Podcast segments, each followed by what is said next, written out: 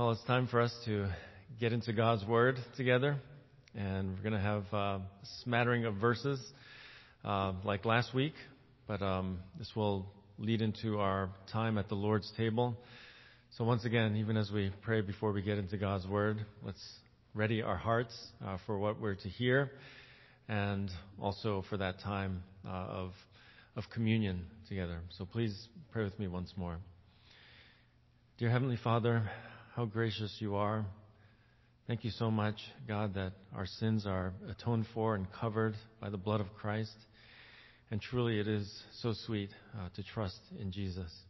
And I pray that every person here has placed their faith in a saving way, knowing you um, and loving Christ, God, because of his death on the cross for our sins. And I pray that for everyone who is joining us through the live stream as well right now. So thank you, God, for giving us your word, revealing your truth in love for us, uh, that we might know it and know you better and seek to make disciples um, garnered with, with the truth by your grace.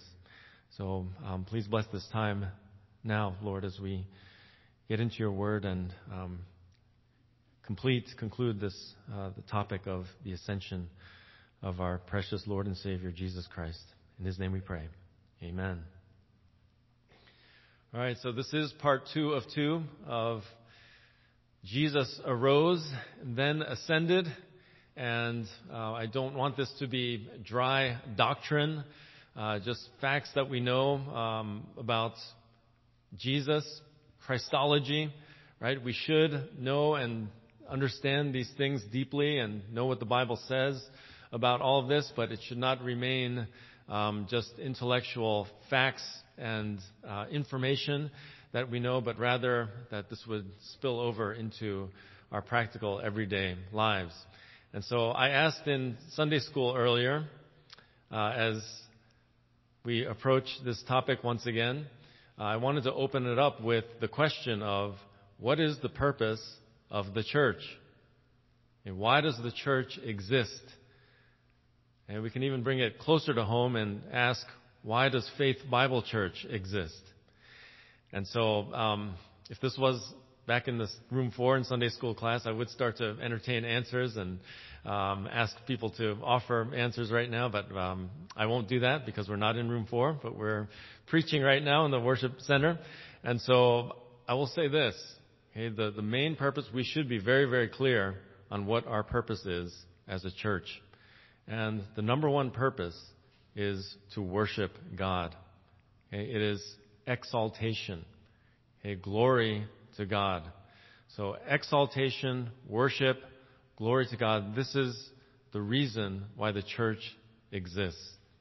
The purpose for us to be here today and every Sunday and any time we get together is to worship our great God and Savior.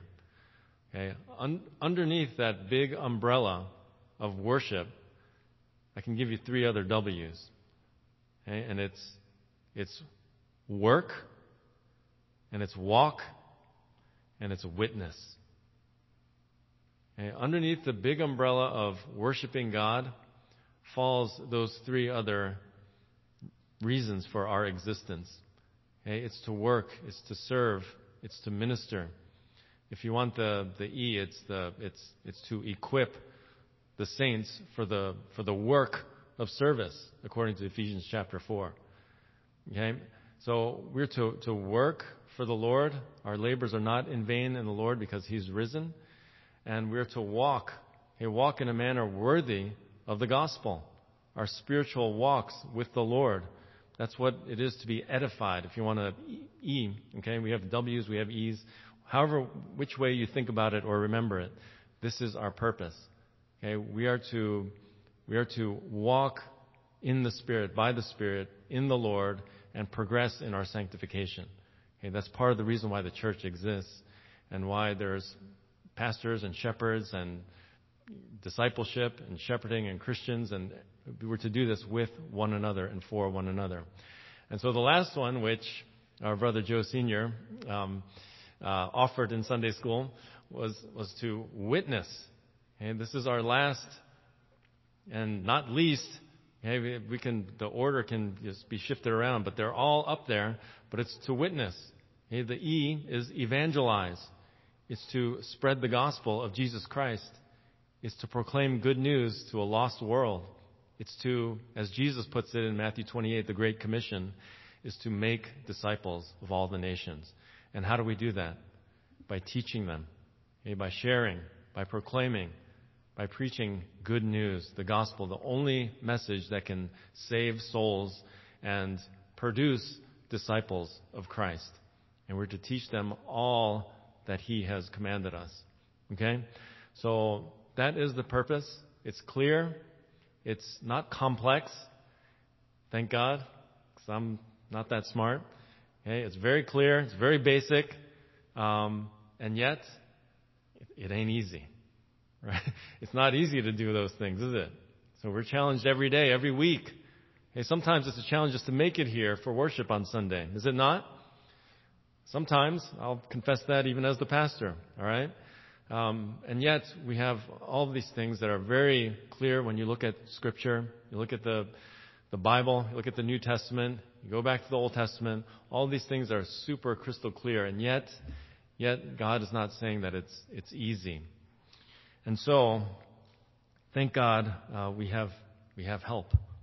And we have wonderful help, and I want this to be encouragement layered upon the encouragements that we received last Sunday about the truth of Jesus' ascension and the triumph of Jesus' ascension. And we talked about um, three reasons to rejoice in worship of the ascended Christ. And hopefully those are, are sources of joy even now as we think about Jesus' suffering being over, his humiliation is done with. He's exalted. He's back glorified in heaven where he was and where he ought to be. He's ruling. He's seated at the right hand of the Father. And incredibly, He's preparing a place for us believers.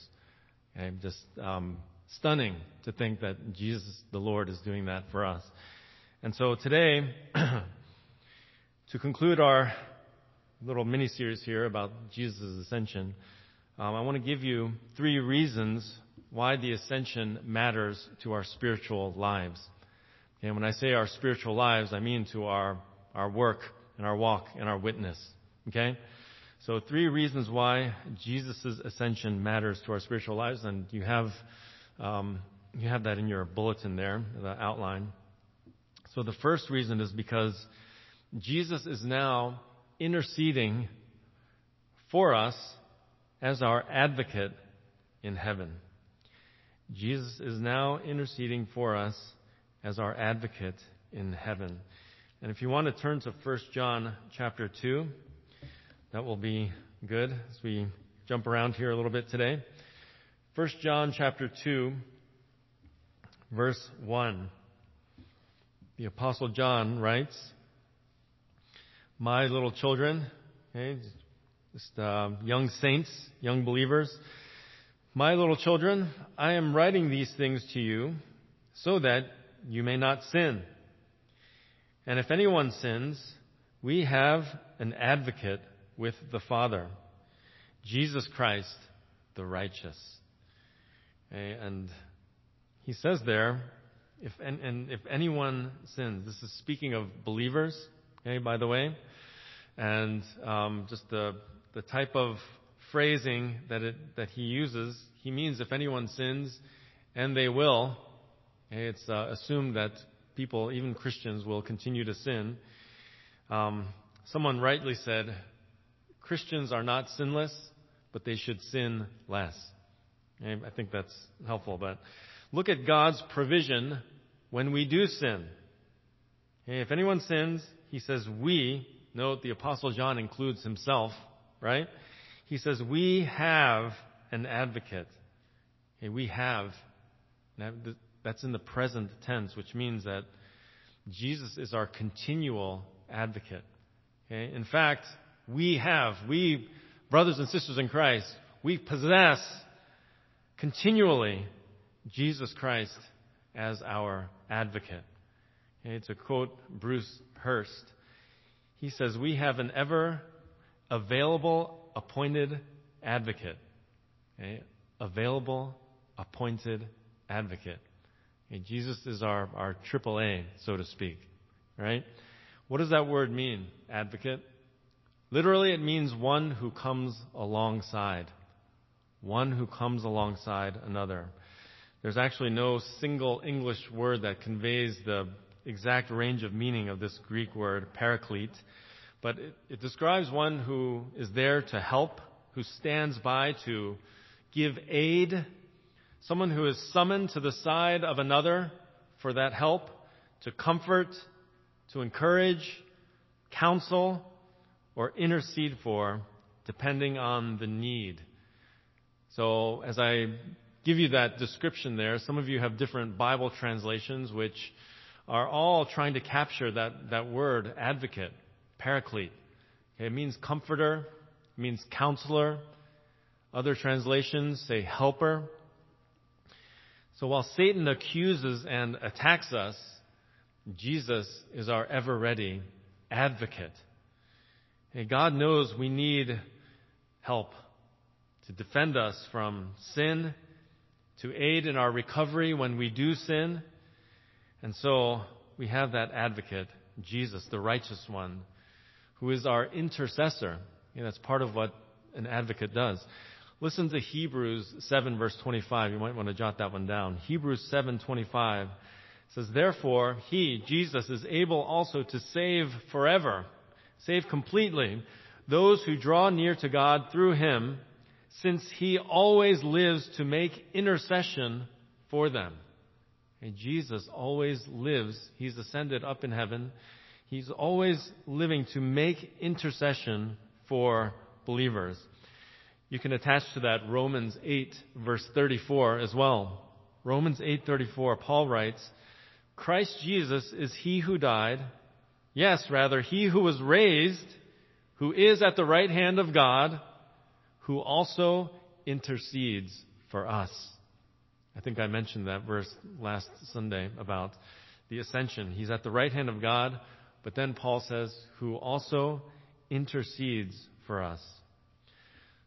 While Jesus was on earth, he accomplished the provision for our salvation, for all who would believe.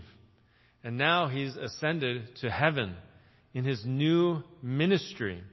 He's continually mediating for all believers, for all of his own, all of his sheep, as our eternal high priest. And one might say that he's continually pleading our case, as it were, before the Father. And just to draw out some implications of that, as we consider our daily lives, dear Faith Bible Church family, okay, the, the pull of sin and the pain of sin. Okay, don't we feel that literally every day of our lives? It's like a, it's like a magnet, right? And then we receive the consequences of sin. It's like pain, right? We read Psalm 32 earlier. Uh, we continue to bear those two heavy burdens, even though we're saved. Okay? Um, and even though ultimately the power and beauty of Christ is that He has removed the penalty, He's removed the ultimate punishment for our sins. Amen? Hallelujah? Yes. He's removed that forever. And yet, we continue to experience the presence of sin in our lives, that pull and that pain. And so we're not going to be rid of that until we're glorified in heaven. So as pilgrims in this life, we are making progress in our sanctification, at least we should be. And we we are still dealing with our flesh, with struggles, with doubts sometimes, with temptations that are ever present. Glorification is the final stage of our salvation when we'll no longer be battling those fleshly sins. But how we look forward to that day when that pull, that pain, that presence of sin is gone, it's removed in glory that God has promised, right? 1 John 3 verse 2. I want to just jot this one down for uh, encouragement. John writing again, Beloved, beloved, now we are children of God and it has not appeared as yet what we will be. We know that when he appears, we will be like him because we will see him just as he is. 1 John 3 verse 2. And as uh, we introduced that song a few Sundays ago.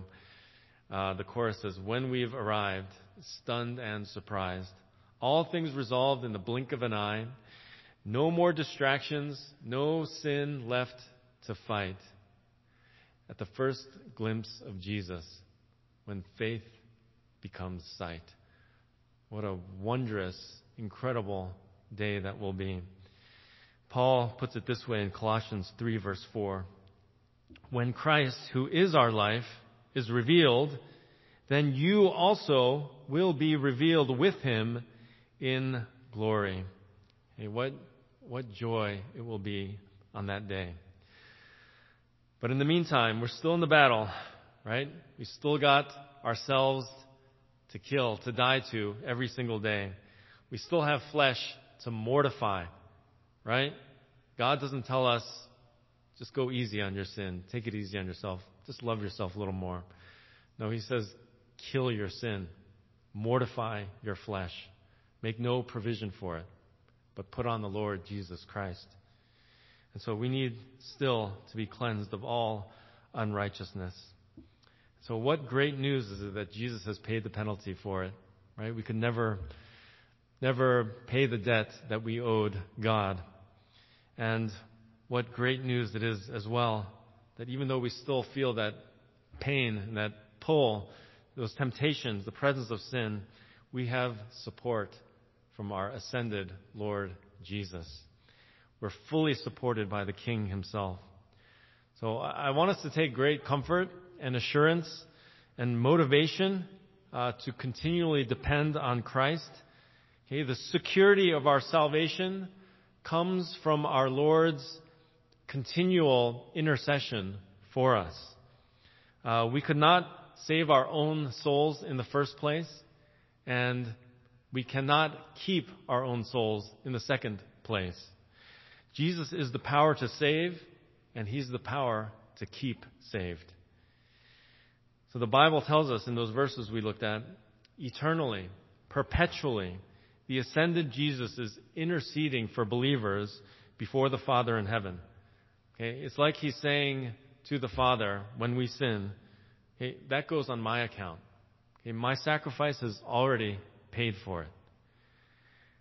And so I don't want this to make us think that we have no responsibility when we sin. Okay? Of course we do, right? It's clear in Scripture that we read Psalm 32, 1 John 1 9, which we should have just in our hearts and in our minds all the time. It says, if we confess our sin, he is faithful and just, faithful and righteous to forgive us our sin and cleanse us of all unrighteousness. And so that's telling us that we as believers are needing to be in a, in a lifestyle of repentance, of going to God and asking for forgiveness, apologizing, seeking forgiveness for the sins that we commit on a daily basis. That is to be our lifestyle of repentance. We must do that. But along with that, even when we don't have the words, we don't know what exactly to say, or the burden is so great that we've sinned, okay, that we just we see in Scripture with David and other psalm writers. Um, we have to know in our spiritual weakness, Jesus is forever being our mediator. Okay, without ceasing, he pleads for us. Hebrews 7:20 that he lives to intercede for us. He's standing between God and man constantly, constantly interceding for his own who are weak. So as incredible as it is, as I was thinking once again this week about Jesus preparing for me, for me, for you, preparing a dwelling place, a particular space in heaven for us in his Father's house, awaiting to personally welcome us with open arms in that special dwelling room that he's made. It's incredible also to me that he's still working on our behalf in this way, advocating for us, okay, interceding for us. We wouldn't make it to glory without him being that eternal high priest. So in this role as advocate, Jesus helps us in our infirmities, our weaknesses, dealing with the whole scope of our struggles. Okay, it's specific things. It's just general things that we are having a hard time with, with which He takes care of.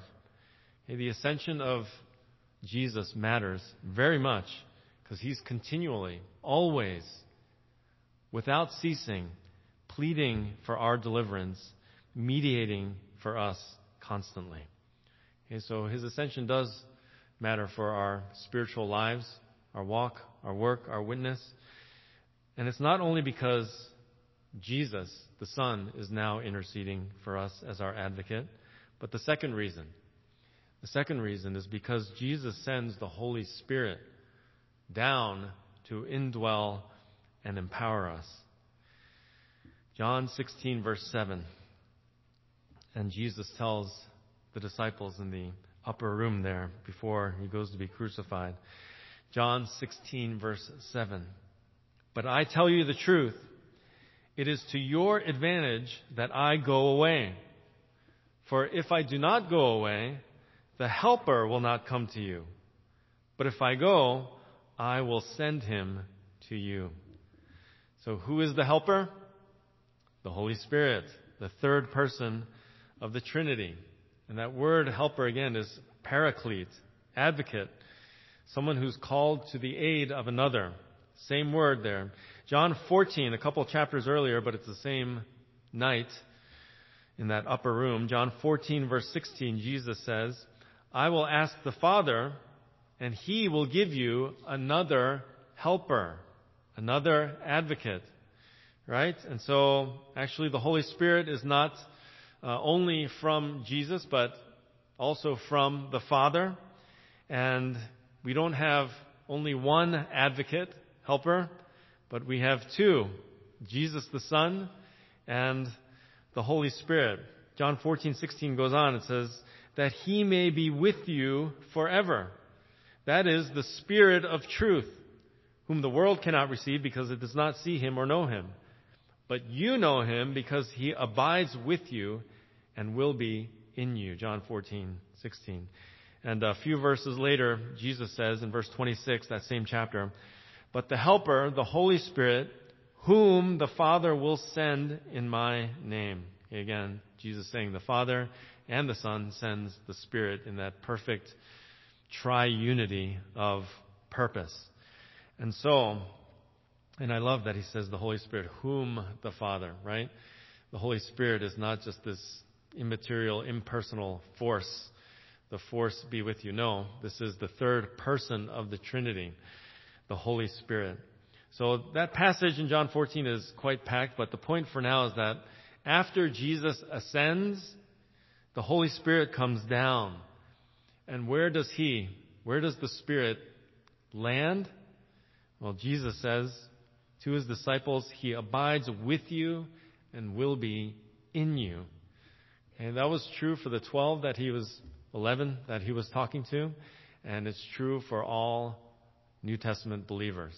And this is a little bit of a distinction in the Holy Spirit's ministry, the new covenant ministry of the Holy Spirit, because in the Old Testament, when we read about the, the believers then, it did not appear that the Holy Spirit always was residing in the, the believers in the Old Testament. But in the New Testament, the promise, the New Covenant promise and ministry of the Holy Spirit is that He would dwell in us and abide in us and be with us forever.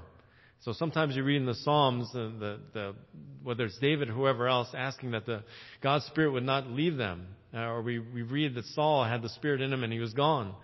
And so it was different back then. This is uh, the distinction between Old Covenant ministry and New Covenant. And it's very, very good for us to know, okay, uh, that the Holy Spirit dwells in us. And it's not just there in John 14 where Jesus tells his disciples, but um, in 1 Corinthians 3:16, 1 Corinthians 3:16, Paul asks, "Do you not know that you, believers, are a temple of God and that the spirit of God dwells in you, lives in you?" When in doubt, read it out. Okay? 1 Corinthians 3:16. Later in Corinthians, again, chapter 6, verse 19. Paul asks another question and he says, Or do you not know that your body is a temple of the Holy Spirit who is in you, whom you have from God, and you are not your own. So part of the truth there, along with the Holy Spirit of God making his dwelling place, his home inside of us as his temple, um, we no longer belong to ourselves. Okay? We belong to God. And he is in us. So this is a supernatural event that happens at the moment of salvation for all those who place their trust and faith in Jesus Christ alone. And the Spirit of God comes to live in us. It's an irreversible change. He's not going to leave us. God, Jesus, promises never to leave us or forsake us. He says the Holy Spirit will be with you and in you forever. And to our point of why this matters for our spiritual lives, hey, what is the Spirit doing in us, believers? What is He doing? Hey, he, he works in us to sanctify us. He's working in us in our spiritual lives. Listen to Romans 8, verse 4.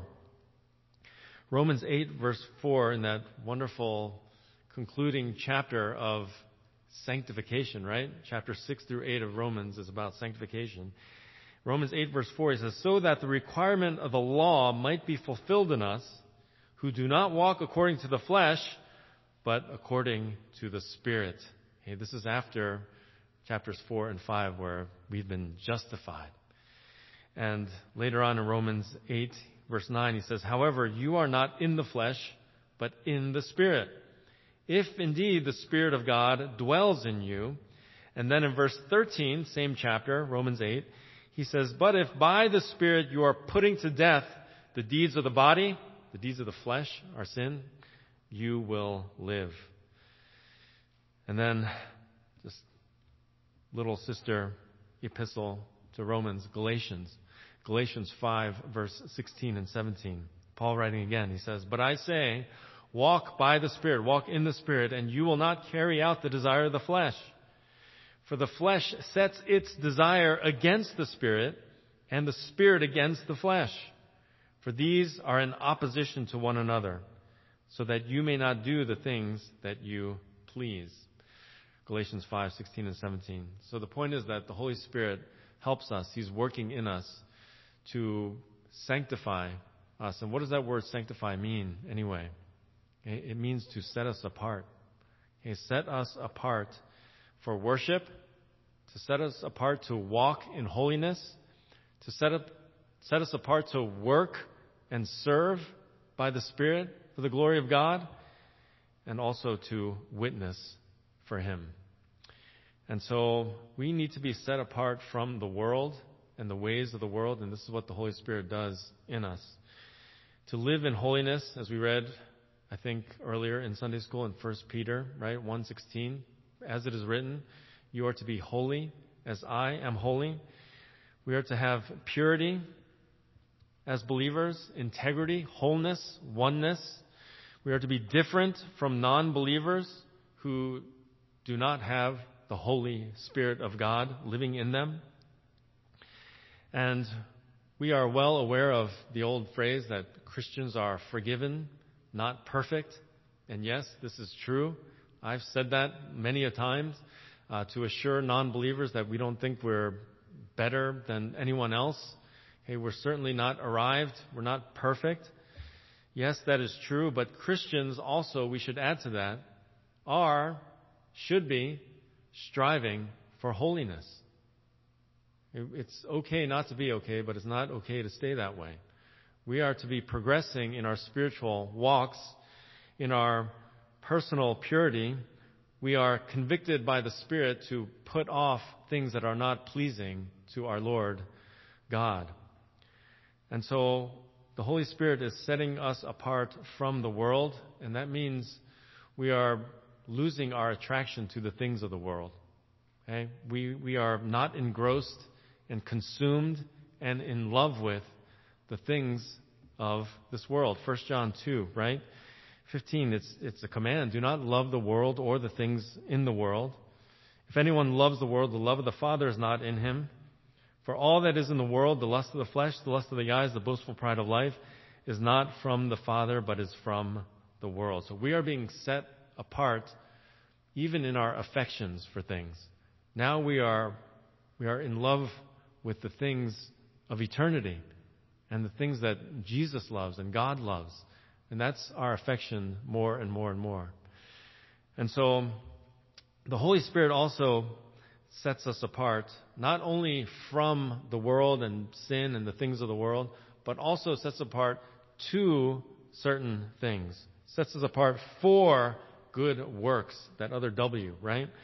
For good works, to be zealous for them. I'm just uh, reminded here of uh, a verse from Titus, Titus chapter 2.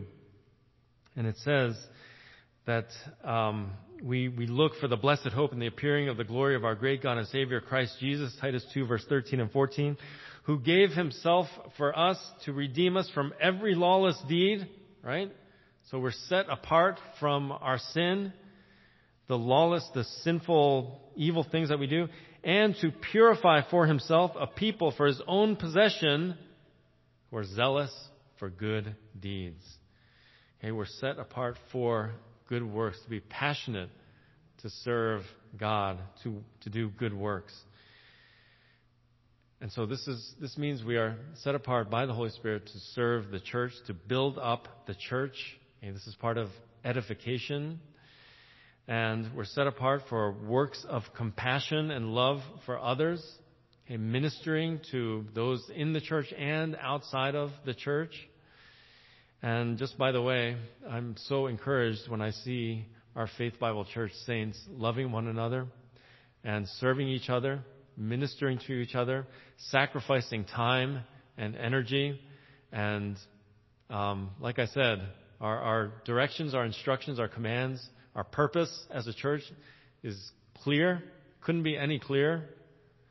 And yet, it's, it's not easy. Those of you who are in that hard work of laboring, and ministering to each other in very practical and heavy ways and come upon different challenges, you know how difficult it is to be steadfast and persevere in that ministry and serving others.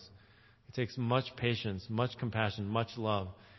And dear, dear ones who are doing that, Jesus is your advocate. The Holy Spirit is in you and He's working with you and for you. And be encouraged, be comforted by that as you persevere.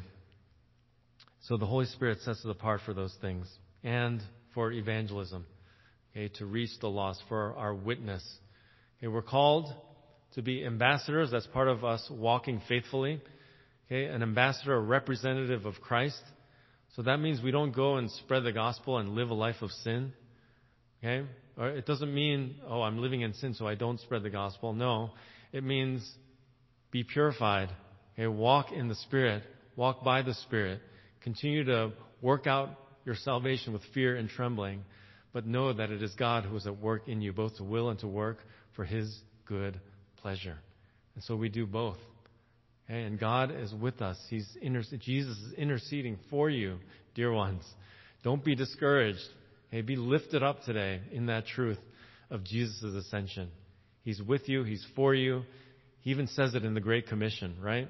When he tells you to go make disciples, he doesn't leave you alone. He says, Lo, I'm with you always, even to the end, the very end of the age. So we need, we need him. And so what, what great assurance that is. We have spirit empowered enableness to go and share the good news of Christ and do the work of witnessing for him. So the ascended Lord Jesus sends, sent the Holy Spirit to be present with his people. And what a great gift, what a great present that is. And he empowers us to do his work, to stay on mission, to remember our purpose, and to transform us to live these lives as born again Christians.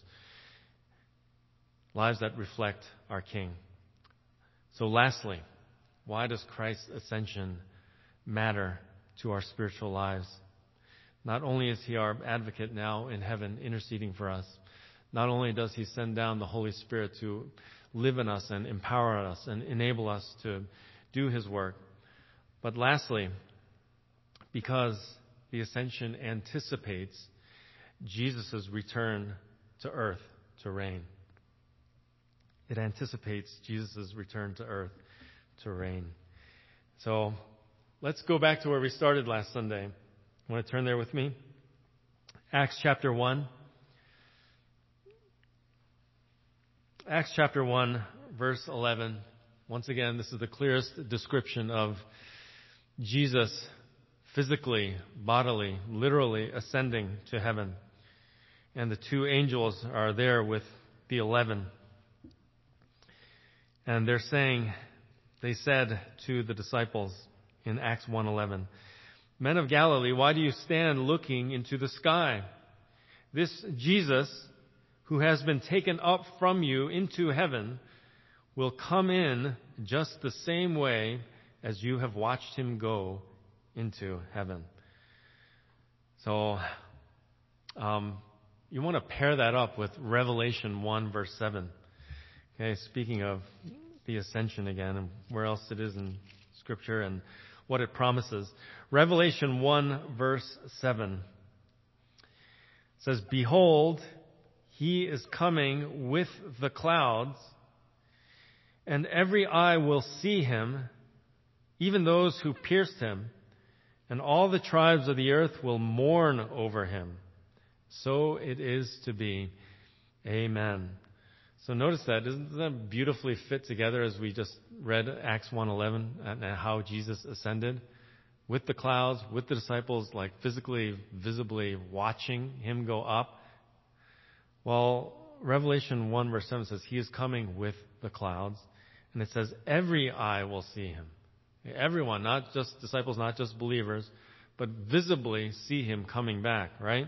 And chapter 19, which we all know and love, and when we did our study of eschatology, the end times, uh, a few months ago, as we finished um, towards the end of Mark's gospel, Revelation 19, once again, verse 11 John writes as he's looking into the future, is given a vision of the future, and it says, verse 11, And I saw heaven opened, and behold a white horse, and he who sat on it is called faithful and true, and in righteousness he judges and wages war. In his eyes are a flame of fire, and on his head are many diadems, and he has a name written on him which no one knows except himself. He is clothed with a robe dipped in blood, and his name is called the Word of God. And just uh, verse 15, from his mouth comes a sharp sword, so that with it he may strike down the nations. He will rule them with a rod of iron, and he treads the winepress of the fierce wrath of God the Almighty. Lastly, verse 16, and on his robe and on his thigh he has a name written, King of Kings and Lord of Lords. So we know that when Jesus comes back to earth, in his second advent, his second coming, we know that it's going to be in judgment, and it's going to be to rule on earth. So we read in Revelation chapter 20 for a 1,000 year reign, 1,000 year kingdom, the millennial kingdom. So Jesus' ascension is a picture and promise of that future return. What happened there at his ascension is what is to be expected at his second coming. 1 Corinthians 15 calls it parousia, his presence. Okay, the resurrected Christ is going to return in glory. And his return is going to have the same characteristics, like I just said, that we just read in Acts 1.11. So, how does this affect our walk, our spiritual lives? um, our works, our witness? Well, as we await and anticipate his return, uh, Jesus has clear instructions, clear commands. Um, in his parables in Matthew chapter 25 and elsewhere, but particularly in Matthew 25, there's those par- parables about being prepared and ready for his return, the master's return.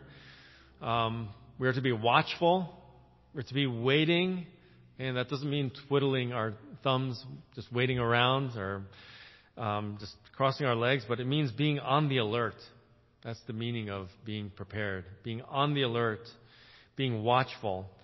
Uh, the parable of the talents, right? not like that servant who buried the talent that he was given into the ground and had nothing to offer his master when he returned, but rather with whatever talents he's given to us, whatever resources, whatever abilities, whatever anything, finances he's given to us, it, it would be so that we might produce some offerings for him when he comes back or when we see him. Okay, considering and thinking about our ascended and beloved King um, and his return, it should further motivate us to work on our walk and also to work as a witness to spread the gospel to all who don't know him. Okay? Because at the end of that parable, when he speaks to the faithful slaves, what does he tell them? But well good. Well done. Well done, good and faithful slave. You were faithful with a few things, and I will put you in charge of many things. Enter into the joy of your master. I think sometimes we forget that part or leave that part out. But what a reward that is to enter into the joy of our Master, our Lord Jesus Christ. And so, um, I may have posed this thought question in the past, but I think it's worth to bring up again uh, regarding the return of Christ.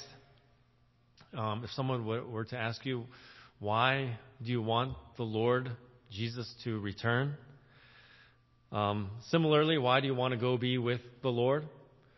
And, you know, there's lots of reasons that I've heard uh, in the past. And, you know, usually young folks, they, they, would say, no, wait.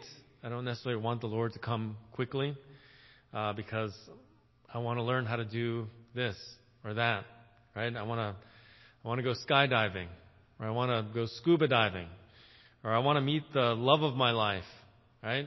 I want to, I want to get married. I want to accomplish this. I want to do that. I want to travel. I want to meet such and such person. I haven't done enough. There's so much I want to do.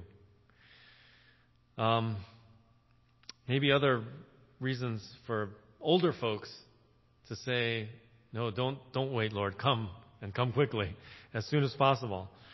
I'm, I'm getting up there, Lord. I'm, I'm finished. I'm, I'm done with the race. I'm ready for you now. I've done all that I wanted to do. Okay, others, and the Lord understands all of this, right? I'm, I'm kind of getting sick of this sin stained world, Lord. Everything's going wrong and upside down. I'm tired of it. I just want to depart. Okay, so in general, the younger folks say wait. In general, the older folks say come and come quickly as soon as possible, ASAP. Which is better? Well, it depends on our motivations, right? And maybe in some of those things, perhaps there could be some hints of, of wrong motivations, not exactly pleasing motivations. And once again, God understands. He knows us inside and out, folks. But um, maybe there's some some godly, good reasons uh, to say, wait, right? More time for people to get saved. Right? More glory be to Christ, our King. That's why I, I want I want him to wait. Uh, I, I want to get more accomplished for, for God. I want to I want to do more for, for Christ before I'm done. Um, along with that, I, I want to have more crowns to, to cast before my King when I get to heaven. Like more for him to, to put upon his own head when we get to heaven. Uh, those are good reasons, good motivations. And maybe there are some good and godly reasons to, to say, come and come now. Right? Also, so that God will be glorified sooner than later, that His will be done on earth as it is in heaven. Um, for sin and wickedness to be done away with. Okay, maybe we are being righteously and just in a spirit filled, holy state of, of, of heart, wanting this, this just the, all the wrongs of this world, and, and even personally for us, uh, for, for that to be done away with and for Jesus to come and rule with righteousness, where peace and righteousness and his justice will be the rule rather than the exception here on earth and as we go into the eternal state forever in heaven. Um, other good and godly reason to say, Lord, come quickly. or Lord, take me to be with you, is because we just want to be with Him. we want to be with the one that we love the most. And we want to be in the presence of God without this sin and worshiping Him and loving Him as He ought to be. So, um, so that's just a, a, thought question. Maybe we can talk more during our care group time this Wednesday about those things. But um, as we conclude here and take uh, our time to consider all of these things as we approach the Lord's table, um, I think we should praise and thank God, thank God together Thank Jesus for being that advocate in heaven who's continually pleading for us, mediating, interceding. And not only do we have one advocate in heaven, but we have the Holy Spirit being our counselor and our comforter and our helper who's, who's in us. He, he's never far away. And he's at hand. He's with us. And also, we should, we should be motivated knowing for sure, as surely as Jesus ascended into heaven, he's going to come back. And that should propel us and compel us to live faithfully, right? To, to walk and work and witness um, in, a, in a zealous way, passionate for the gospel and for our Lord Jesus Christ. And uh, that gives us certain comfort and hope that our King will return. He's coming back hope in a glorious future, as one writer said. He said, The ascended Lord will return as judge and king. He will abolish injustice, end suffering, and destroy death and set up his kingdom of truth and righteousness and love. And best of all, as I just said, we will all, as believers, be with our King forever, from that day on, forevermore. Hallelujah. Praise the Lord. So that is our uh, conclusion to this uh, little mini series about the ascension of our King Jesus, and I pray that it would hit our hearts and turn into application, right? Um, orthodoxy should always turn into orthopraxy. So we know the doctrine, it should compel us to duty. And so um, let us take all of that into even our time at the Lord's table. And um, as we consider our lives and our hearts this morning and this past week, uh, let us be quick to confess, quick to repent of our sins, and um, once again, take heart. Jude 23 says, Jude 24, 25 says, Now to him who is able to keep you from stumbling and to make you stand in the presence of his glory blameless with great joy, to the only God, our Savior, through Jesus Christ our Lord, be glory, majesty, dominion, and authority before all time and now and forever. Amen. Let us pray. Let us pray on that. Heavenly Father, we're grateful once again uh, to be able to worship you today and to hear your precious truths, which are so uplifting and encourages our spirits. And I pray that the, the truth and the triumph and the reasons given, God, about how the ascension of Christ matters to us today, um, it, it would bless us, Lord. It would bring much edification for everyone who's heard this message. And uh, we would take that out into uh, our lives as we, as we leave today. But before that, as we enter into the, the time of our Lord's table, um, God, we want to remember Psalm 32. We want to remember just the preciousness of your promise of forgiveness as we come before you. You will never turn us away, God, as we repent and acknowledge our sins. And once again, God, how blessed is the man whose sins have been covered, whose transgressions have been taken care of by the work of Jesus Christ on the cross.